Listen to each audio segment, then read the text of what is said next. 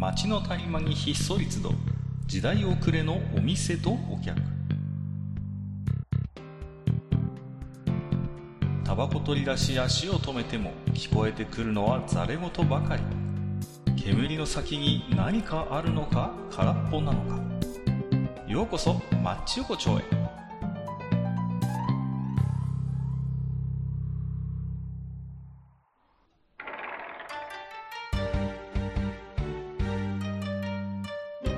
ゆう大将、まだやってる？ああ、かっこいらっしゃい。まあまあ、どうぞどうぞ。いやいやいや、ね。まあ、さすがにそろそろね、秋の足音も聞こえてこないといかんなと。いかんですね、時期なん。ですが、なかなかこの残暑がね、残暑ってやつがね、なかなかなか居座り続けてらっしゃいますね。まあまあまあ、そうなんですけれどもね。はい。まあ、なんですか？この最近のニュースでいきますとね、はい。今年はあの、サンマが取れないということで。なんかね、ねすごく不良らしいなんですよ。ね。去年、今んとこ去年の水揚げのなんか、1割以下ということで、ね。あの、キロ4000、5000円とかって言って、ほんまかいなっていうね、そんな、サンマですよ。ねサンマ、キロ4000、5000円の世界ってどういうことなのってまあ思うんですけど。いやー、本当にだってもう、サンマといえば、いわゆるこう、大衆的な食べ物の代名詞なのさに、秋の大衆魚じゃないですか。ええええそれこそね、ハイシーズンになれば1尾100円以下で買えるような魚だと僕は思っててね。ええうん。そんなサンマちゃんが今やはい。高級魚ということで。高級魚レベルですよ、本当に。ね。ねもう、参っちゃったなって感じでね、思ううんですん、いや、本当に。ね。まあ、その、サンマといえばね、はいはい。やっぱり大将いろんな食べ方あると思うんですけど、まあまあまあどどういう食べ方が大将は好きだったりします？サンマといえば。まあ、やっぱし王道で言ったら、やっぱしこう、焼き物のサンマああー、がそうね。やっぱ塩焼きっていうのはやっぱりこう。ね、やっぱねそうなんで、まあ、それじゃなくても、まあ、例えばこう、ほら、あの、煮付けにしたりとかでもはね、いはいはい。いいですし、ねまあ、鮮度が良ければちょっとお刺身なんかでもそうね、そうそう。ね、美味しいですよ。ねお刺身もよく。こええうね、あのーお寿屋さんとか行けば出してくれるとこありますけど。そうです。ね、お寿司としてもね、あの、出してくるとこもありますし、はい。ねまあそんなね、そんなサンマが全然今年は取れないというところなんですけれども、まあ、そのね、面白いと思うのは、ええサンマってこう、年によってうん、形が結構違うんですよね、実はね。ほう。うん。やっぱり今年のやっぱね、痩せてますよ、やっぱり。ああ。細い。うんうん。細いし小さい。うん。ああ、なるほど。で、おととしか3年ぐらい前にちょっと取れた年があって、うんうん、その時はね、やっぱりね、こう、太ってて、立派なサンマでね、非常にっちりとした、美味しいサンマの時期があったんですよ。で、まあ今年はちょっとね、それが期待できないなというところはあるんですけどね。うんうんうんうん。まあところでね、その、はいサンマのその焼き方なんですよ。はいはい。はい。あのーやっぱりね、あの煙くないとダメだなと思ってるああ、なるほど。サンマといえばまあまあ煙いまあね。はいはい。要は、僕ですらね、子供の頃になると、うんね、あのー軒先に七輪出して、はいはい。家、あの、家の玄関のところで、サンマ焼くっていう光景がまだかろうじてあったんですよ。ああ、まあまあまあ、そうですね。うん。ね。で、七輪っていうのはもう、大将もご存知のように、あんなのはこう、はい煙出放題なわけですよ。いや、まあもう。煙出ね放題、油出放題みたいな感じじゃないですか。ええもうだってもう、あれもだってジャパニーズスタイルバーベキューですからね。そうそうそう。ジャパニーズトラディショナルバーベキューじゃないですか。う。そうです。で、ね、よくあのサンマはほら油がすごいから、その油がこう火ついてさ、ボーってこうもう、火事みたいになってさ、うん慌てて消したりなんかしてさ、そうそうそう。そういうのがやっぱりサンマなんですよ。うんうんうん。ね？うん。で最近は何ですか？なかなかご家庭の事情もありますけど、フライパンで焼きますと。オーブンで焼きます。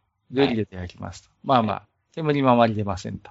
はい。大変結構なんだけれども。大変結構なことで。はい。それはね、でもやっぱりね、うん。あのー迫力がないんでございますよ、やっぱりね。いや、わかるよ。言いたいことは。あのね、無塩ロースターとか、あの手で焼いたやつとね、やっぱしあのーうちね、まだ実家はあの七輪で焼いてたりして。いいです。ね。いいですね、それ。そういう七ことなんですよ。輪で焼くとね、あれなんですよ、あの、臭いんですよ。焦げ臭いんですよ。臭い、煙い、ね。煙い。そうで、あの、じゃあいざお皿乗ってきた時もやっぱしね、ちょっと焦げた匂いがね、あのねす、るな。それが、それこそがサンマなんでございますよ。そのいや、それね。そうです。そうです。そ焦げたサンマがうまいんですう。よ。そう。焦げたサンマがうまいのよ。そのね、うん上品に焼いてる場合じゃねえって話をしたいわけですよ。私としてはね。。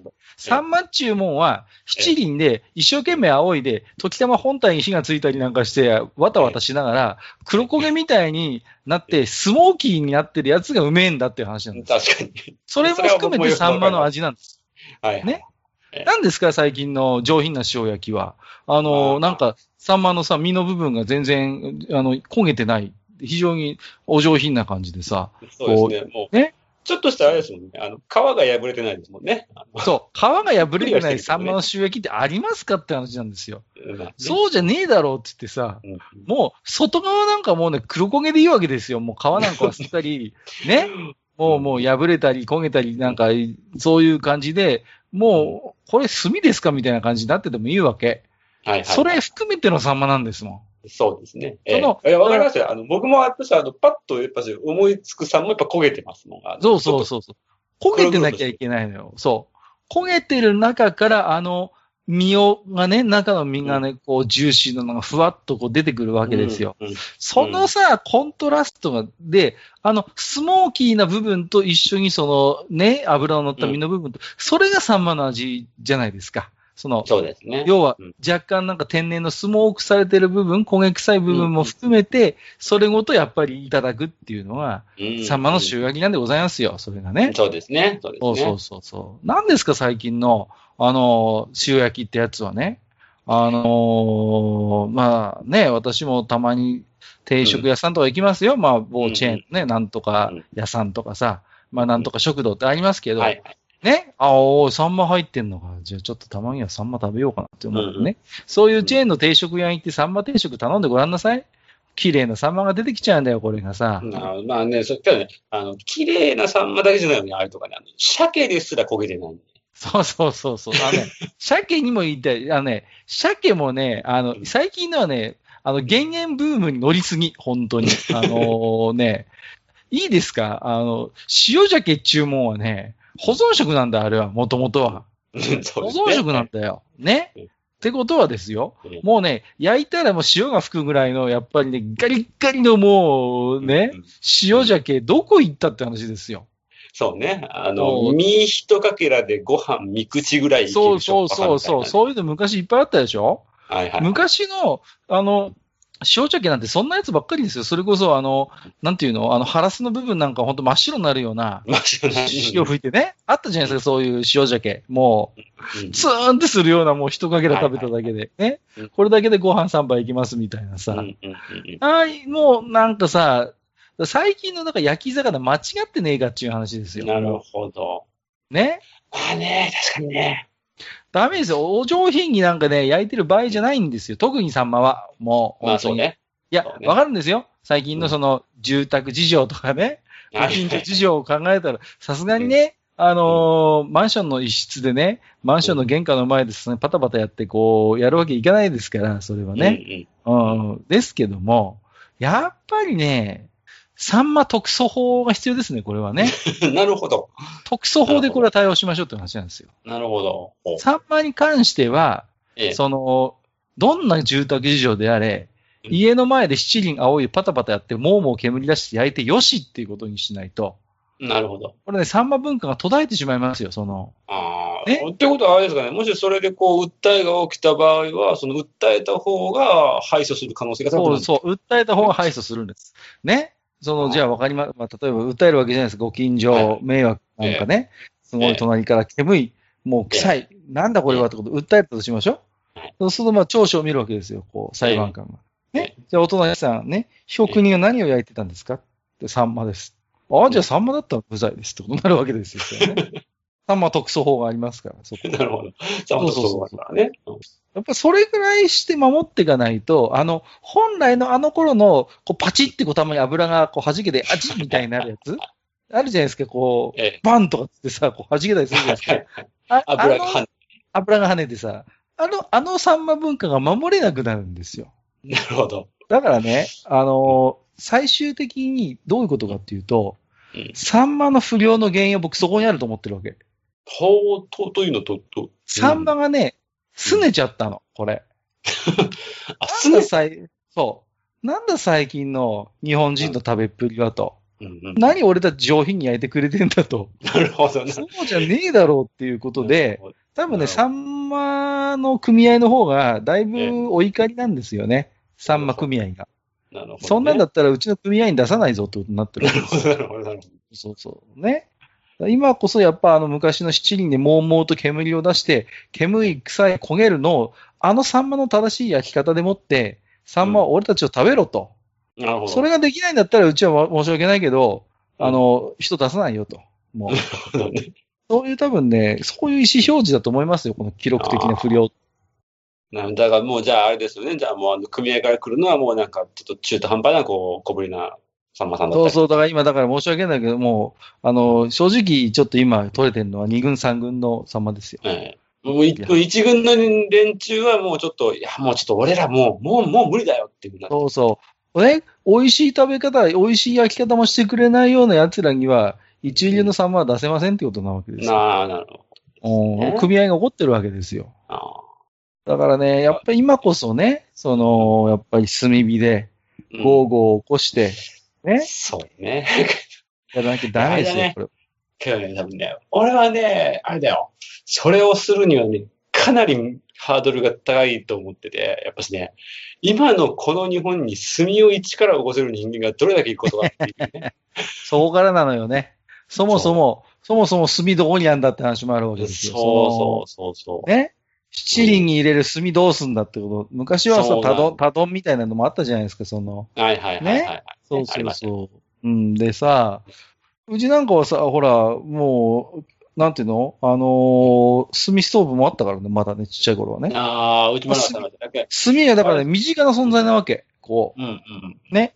炭が身近にあるから、うん。うん。だからもう、もう、な何も考えずに七輪で焼くと。はいはい。ね？あのー多分ね、今のあの、若い方なんかは、炭はどこで買うのかねっていう人もいると思うんですよ。絶対だからもう、炭はホームセンターで買うもんだと思ってる人がいますよ、絶対に。そうそうそうそう。ね。現に今そこでしか手に入んないんだもん、炭って。そうそうそう。もうで、ただね、やっぱりね、ホームセンターの炭ってね、質のね、良し悪しとかかなりこう、ピンキリなそうんですよね。そうそう。そうなんでございます。やっぱりその辺もね、よく吟味して買わないと。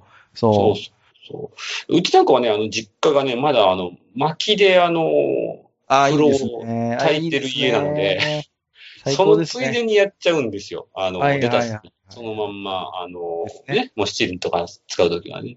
うん。だからまだね、楽にできるんですけれども。昔はね、その、まあ、お、お風呂とか、まあ、もしくはこう火鉢とかね、こう、はいはいはいもしくはこたつとかに使った炭、まだちょっと残ってても、ちょっと、あの、なんだかな、これちょっと、うん、共通語かわかんないけど、こっちの方では消し炭とかって言うんですけどね、わざとこう消して、後でこうわかるわかる。あの、使いやすくするっていうような、うんうんそういう技術とかですありね。ますよね。うん。そやっぱそういう炭の使い方自体をやっぱしね、わからない人がやっぱし多いでしょ、やっぱしね。どうしてもう。だねか。ら、もう、日本人はね、もう、あんだけ、あんだけ炭に頼ってきたのに、ここに来て、いや、あそんな、そんなのは知りませんよ、みたいな、すごい知らんぷりしてさ、そうもう、なんていうの？もうなんかこうね、あれですよ、もう本当ちょっと前に別れた彼女みたいなね、扱いそうそうそうそう彼氏彼女みたいな、昔あんたに。に世話になったのにね、そうそう。もうさ、貧しい時にはさ、ご飯も作ってくれてさ、身の回りの世話もしてくれてさ、日本の発展の歴史は炭と共にあったわけじゃないですか。そうですね。うんそんな炭さんに対してね、冷たすぎるよ。冷たいんだよ、もう。だからさ、せめて、せめてサンマの焼き方に関してはさ、うんもう一回やっぱり原点に立ち返んなきゃ。ね。なるほど。そのためにはやっぱね、サンマ特措法ですよ。サンマ特措法で、サンマはどんだけご近所迷惑になろうが、しょうがないと。これはね、も。うんう七輪で焼きなさいということになるわけでございますよ。そうなんでございます。もうね。やっぱね、サンマはなんだかって言って、やっぱね、塩焼きが一番うまいからね。うまいんですよ。その、でね、塩焼きしてる時も面白いわけ、サンマって。塩焼き中もね、とにかくサンマってやつはさ、落ち着かないんだ。焼かれてる途中も 落ちさ着。かないよねこっうん、そうね。ジュージューするし、煙が出るし、焦げるし、たまさっき言ったようにパチンってたまに油が弾けて、ね、うん目に入ったりしてさ、とにかく見てて飽きない、サンマは。こう、ね。まあね、あのサンマは確かにまあね、あのね、お魚街のなんかパンクロッカーみたいなところからね、そう。そうそうそう、ロックのやつなんですよね。うん。そういうさ、やっぱり、だからね、うんそういうところも含めてね、今一度、うんだから、ちゃんとこのね、あの、うんサンマ特措法が成立したら来年は絶対法領ですから、これは。な確やっと分かってあれですね。やっぱしあれですね、やっぱしあの、文科省さんにも、やっぱしね、小学1年生から墨の扱いを習わせるっていうのもね。ああ、そうですね。だからね、もう英語とか言ってる場合じゃない、プログラミングとか言ってる場合じゃ、言ってる場合じゃないですよ。うん国語、算数、墨。墨 ね。墨。墨。3時間目は墨。ね何時間目ですね。そうそうそうそう、ね。ねうん。だかで、あれでら、すかね、あの、あれですか、やっぱしあの、自分家から墨持ってきなさいっていうふうになるんでしょうね。そうそうそう。はい、君たち、はい、じゃあ、明日、じゃあみんなね、あの、家、各家から炭持ってくるように。ね。ダメですよ。買ったらダメだよ。ちゃんと作ってくださいよ。お家でね。お家で焼いた炭持ってくるようにことでね。そうそうそうそう。それはそれで、パパとママは大変だな。大変だよね。本当にね。うんいやー、まあでもね、やっぱり、もう一度ね、サンマと共に炭のことを見直してほしいというのをまあねだったんですけど、私ね、食文化だけじゃなく、いろんなところに、生活の至るところにあったものをね、もう一回見直すっていうのは、まあいいかもしれませんね。この、こう、なんていうかな、こういう、今のね、このご時世の中で、またこれからね、冬とかになっていく中で、そういうのもちょっとね、もう一回見つめてみるのはいいかもいですね。そうそうそう。あのね、だからその、もう一回ね、だから、サンマを通して、炭の復権ということで一つお願いしたいと。はい。まあね、そんなマッチ横丁、今日もね、おき手紙いただいてますんで、ご紹介していきますけれども、はいはいえっ、と、1つ目は毎度おなじみアマンさんです。いつもありがとうございます。ありがとうございます。個人的には、家飲みというと、サザエさんの波平の晩酌が思い浮かぶ。えー和服あ和服着て、母さんもう一本つけてとか言って、あ。あれこそ原点かもしれないということで、ああのーサザエさんで、あのー偉いなって思うのは、うんあのー晩酌している席に、あのーうん子供呼ぶでしょ子供も一緒に座ってるでしょねうん大体。うんうん。だから、あれってね、あのーカツオとかは、お父さんの晩酌ってどういうもんかって分かってると思うんですよ。そうですね。で、まあ、うんあと、その、まあ、波平さんも悪い飲み方をしないんだろうね、家の中でね。そうそうそうそう。あの、波平さんってさ、家であんまグデグデにならないのよね。こう、うんうん。そうたまに外で飲んできた時はグデグデになってるけどさ、なってるけど、うん。基本家で晩酌してる時って大体乱れないのよ。波平さんも、マスオくんも。ねうん。うん。だから気持ちいい飲み方してるのよね。基本。うんうんうん。だからまあまあ子供が見ても、に見せても恥ずかしくない飲み方かなっていう。うんうんね。まあその反動なんでしょうね。外で飲んできた時に波平あんなグデングデンになるのはうん。ね、偶然になったでしょうね。すごいよね。外で飲んできた時の乱れっぷりがすげえなと思いますけれども。まあ、でもね、そんなアマンさんもう一つは、えっ、と、可愛いの次の世界流行語は、い、え、のみが有力だということで、ああ。家飲み、ね、これですよ。世界流行語、来るでしょうね。ね。間違いない。まあね、このね、世の中で。ね、増えてきてますからね、やっぱりね。うん。そうそうそうそう。だからね、やっぱりその、さっきの波平さんの話じゃないですけど、やっぱり家で飲むときに、やっぱ狩猟を少し考えないとね、そこは。うん。ちゃんときちんと自分を律してね、やっていかないと、変な話、際限なく飲んでしまったりしますからね。うんそうですね。うんそうそう、その辺のまあ家だからメですね、やっそうぱり。家だからこそ難しいところもあるんですよ。その楽なところもあればね。そうそ。うまあ、先週じゃないですけど、全裸で飲むことでやろうと思えばできちゃうわけですけれどもね。うんそうですね。まあね、でもね、そういうところでございまして。なんかね、最近ちょっと大将あれですか？あのーちょっとこの前つぶやかれてましたけど、カップのカット果物を半分食べて、その後レモンサワーでベッドインということで、これがそうで、すね。結構ね、あの、いや、あの、あれそんなにしょっちゅうはしませんけどね、あの、まあ、休みの日とかにね、あの、うんカップのカット野菜ってあるじゃないですか。えく果物？カット果物くだうんなんかそうカット果物。ううんカットスイカとかね、ありますそうそうよね。そうそう。で、あれにね、ちょっと汁が入ってるんですよ、大体。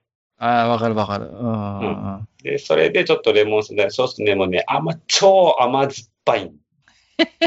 超甘酸っぱくなる。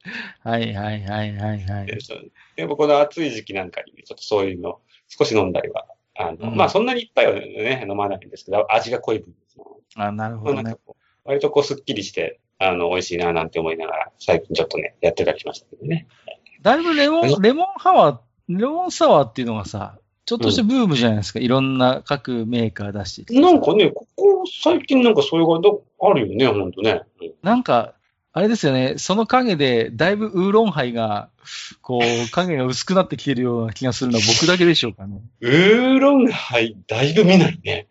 昔だってさ、ウーロンハイの一時代あったでしょ、だって。あったあった。みんなウーロンハイ飲んでる時期なかった、なんか。あったあったあっあったよね。た。うんあれ、どこ行ったの？ウーロンハイブームっていうの？は。もうないの？あれは。もう、もう、最近見ないね。ウーロンハイ飲んでる人。うんそうそう、そうなのようん。ね。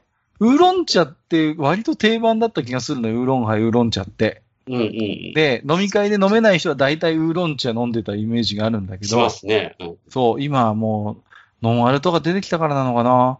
あんまりウーロン茶、ウーロンハイ見なくなりましたよね、なんかね。そうですね。うん懐かしいですね。ウーロンハイ、久しぶりに聞いた気がします。でしょ、ええ昔は定番だったでしょ、ウーロンハイ定番でした、定番でした。うん。ね。うんな、なんですかね。ちょっとね、やっぱそういう流行がやっぱあるんでしょうね。やっぱそういうのもね。あるんでしょうね。う。うんレモンサワーも今、今でこそ、ね、定番になってますけど、わかりませんよ。これがそうです 10, 10年ぐらいしたらみんなカルアミルク飲んでるかもしれませんから、ね、おじさんも。か一回りしたいね、それ一回りして、おじさんも、やっぱカルアミルクだよな、とかって。ないか、ないか、それはないかな。おじさんがカルアミルクはないですよね。えー、お次のお手紙、アンセルさん。はいえー、第108夜拝聴立てこもり常習犯のコーンといえば、プルトップのコーンポタージュに入っているコーンを連想します。はいはいはいなるほど、そっちか。舌を使って無理やり取ろうとしたら縁で切りそうでできません。確かうに。で、最近はキャップタイプのコーンポタージュ缶があるそうで、それを見つけたときはこれだよって思いました。ということで、出ました。あのー缶に入ってるコーンポタージュね。うん。あれ、確かに、普通に飲んでたら絶対コーンがそこに溜まるっていうね。あの、そうですね。出てこないです。でね、確かに大体立てこもってますね。うんもう、逆さにしてさ、一生懸命、もう、なんていうの？あの、包みみたいにポンポンポンポンポンポンってこうそこを叩いて、そうそうそう。でも出ねえみたいな。出ないねあります。よ。あれ、なんとしてもだなんか食べたくなりますよね、あの、なりますね。そこに溜まったやね、つ。すっきりしないんだよね。あいつを食べてしまわないとね。そうあいつ食べてしまわないとね、なんかうん、かわいそうでさ、あいつがさ、ね お前だけ仲仲間外れて不憫だねって思いになっちゃうからさ。やっぱね、まあ、今はでもなんか随分考えられてますね。キャップタイプだと大丈夫なんですね、そういう辺がこう。ねちょっと私もまだ見たことがないですけど、まあね、コーン、コーンスープ、かん、かん、観光、ん？観光スープメーカーさんがね、うんそうそうそう。僕一回ね、コロンボス、コロンブスの卵だなって思ったことがあって、ええ、コーンポタージュの缶が自販機で売ってたんです。はいはいはい。で、そこにね、粒なしってやつがあったのよ。ああ、なるほど。で、粒なし、これで安心って書いてあったわけ。考えたなと思ってさ。うん。あなるほど、粒なしをそういう前向きで捉えますかみたいなさ。なるほど、結局、粒がないから、そこに溜まる心配がないわけですよ。ど。そうですね。安心して飲めると。安心して飲めるんですよ。そうそう。あうんだからこれは、一見なんかマイナス情報のように見えるんだけど、物は言いようでね。そうそううそう。そですね。確かにそういう飲み終わった後の心配がないなともね、うん考えてるなと思いましたけども、えー今日最後のね、おき手紙は、はい。カオルさんですね。は DM い。でいただいてありがとうございます。ありがとうござい。ます。109話拝聴えー、シナ地区とメンマは同じ、えっ、と、朝竹を発酵させて作ったものだと記憶してます。おこうしてんの。えー、シナ地区。シナ地区はシナそばが入ってい。る竹なのでシナ地区となったと聞きましたが、シナが中国を指す呼び名で太平洋戦争で悪い。意味で言うときに使われたため、中国から抗議があり、呼び名を改めたのでシナ地区も解明され、麺の上に乗せる、えっ、と、朝竹。だから、まあですかね。まあ竹ですかね。つまりで、メンマとなったはずです。あ、なるほどねで。ただ、検索できないルールなので間違いがあると思いますが、ということで。まあそうそう。あくまでね、こう検索しちゃいけないルールでやってますんで、ここは。そうですね。うん。ああ、なるほど。なんか、すごくこう、あの、説得力のある。うん。いや、でも発酵食品とは思わなかったな。おー、そうなんだ。なんか、どっちかというと、なんか本当にあの、漬けたものって感じの。そうそうそうそう。なんか。僕のね、勝手なイメージですよ。僕の勝手なイメージは、竹をね、細かくするじゃないですか。でうん、一回下茹でするんですよ。はいはいはい。下茹でして、最終的に僕の中では、メンマ液で液につけるもんだと思ってましたね。あるんですよ、多分、メンマ液っていうのがあって。まあまあこわかります。茹でた後の、そのね、竹を、こう、つけておくと、メンマになる。あーまあ、なんかね、どっちちょっとなんかこう、醤油っぽい味付けなような気もするしね、なんかね。そうそうそう。なんとも言えない風味があるじゃないですか、こうね。はい。そんな、まあ、メンマの謎ということでね。はい。ですよ。うーん。メン、メンマの麺は、麺なんだね、じゃあね。この、カオで、ルじゃその朝だけの朝を、まあ、まあまあと呼んで、で麻婆豆腐のまあ、そうそうそうそう。ね。うんメンマということね。うん。そういうことなんですかね。ねはい。はい。ありがとうございました。ありがとうございまし ということで、た。はい。えっ、と、今日はですね、あのーちょっとね、そのサンマのお塩焼きの話ね、はいあとその炭の話をちょっとさせていただきましたけれども、はい。やっぱりね、その、一回ね、嘘でもいいから、なんかそのね、し七輪でも何でもいいですから、その炭でやったのでもいいですから、もうゴリゴリにこう、外が焦げたようなサンマをね、ぜひ食べてもらいたいなと思いますよ。本当ねに。あのね、やっぱ焦げたあの風味が割とこうね、あの、いい味出そしてう。。それも含めて、ちょっとその焦げたところ、苦味も含めて美味しいのがサンマですから、うんうん。ぜひね、お上品なサンマの塩焼きしか食べたことない方は、ぜひね、ぜひもね。はい、プロ焦げチャレンジやっていただきたいなと思いますけれどもね。はい。じゃあ今日はね、これから、ええあのーすいません、ちょっと、1尾1500円のね、あの、サンマを買って帰ろうかなと思いますんでね。はなんか、初音がすごかったね、本当今年ね。い。いや、すごかったよ。びおっくりしかしいよと思いますけれどもね。た。ねまあまあまあ、じゃあまたね、大将来ますんで、ええ今日はどうもありがとうございました。はい、ありがとうございました。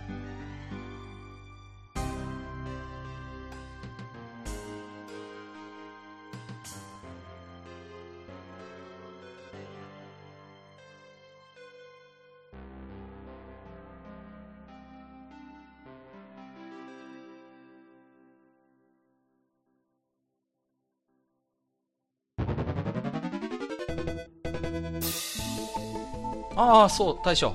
もう一つだけ。なんで愛想そっかしいね。うんなんでもこの町横丁、聞き手の方から置き手紙が届くそうじゃないですか。そうそう、不思議な話だいな。やいや別に不思議じゃないんですよ。